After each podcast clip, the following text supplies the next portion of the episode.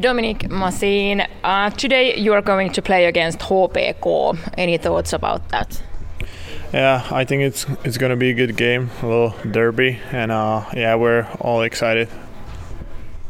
Uh, what things do you think that the team could work on?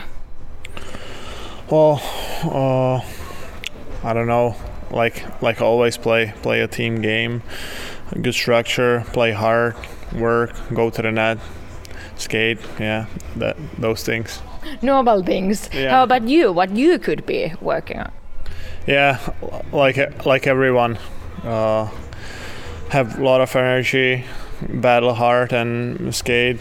And nor- yeah, nor- normal things. Just do them well.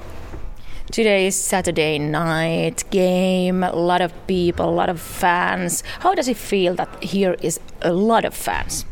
Yeah, it's great. It's always it's always nice when when there's full crowd or a lot of people. It gets me going, and yeah, I'm I'm looking forward to it. Do you have some uh, routines before the game?